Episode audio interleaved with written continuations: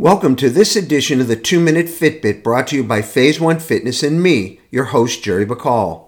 Today we're going to talk about hydration and how important it can be to your health, as well as ways to help ensure that you're staying hydrated and how to get over the thirsty threshold. Here are some quick facts before we get started. Water makes up a major percentage of the body and is a vital nutrient.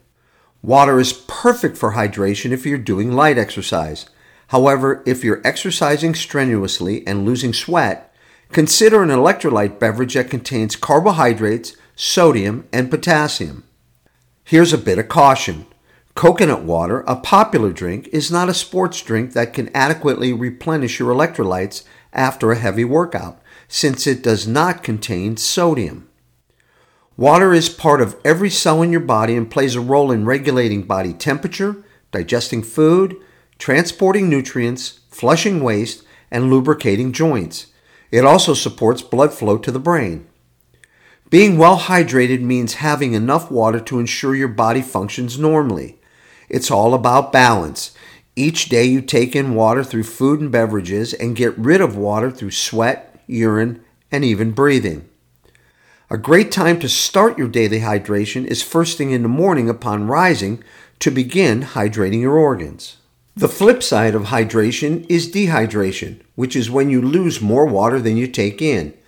If your body doesn't have enough fluids to function adequately, you may feel the following symptoms thirst, dry mouth, headache, fatigue, dizziness, and dry skin. If you become dehydrated during exercise, it means that there is less blood circulating through your body. A decreased amount of blood pumped with each heartbeat means that your muscles don't receive enough oxygen. This can have a negative impact on your physical performance and make you exhausted. Staying hydrated takes a conscious effort. On average, the body loses and needs to replace about two to three quarts of water daily. Some of you find that this isn't an easy goal to reach on an everyday basis, but you also notice that when you don't reach that goal, you don't feel thirsty. When you don't give your body all the water it needs daily for an extended period, it stops craving it, adapts to the conditions, and no longer sends the thirsty signal. So you're not reaching your daily goal and you're not feeling thirsty. You're quietly dehydrating. That's when you have to drink yourself thirsty.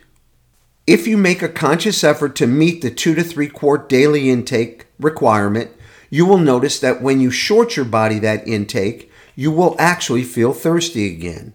You've now put yourself back into a state of equilibrium, and your body will send you signals to keep it there.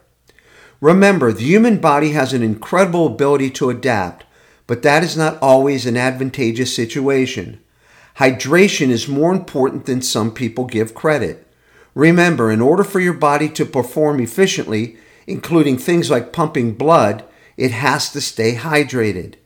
Give your body its due intake so it can give you its maximum output. Thanks for tuning into this edition of the 2 Minute Fitbit brought to you by Phaze One Fitness. Join us again when we discuss another interesting topic. Remember, you can always email me at info at phazeonefitness.com.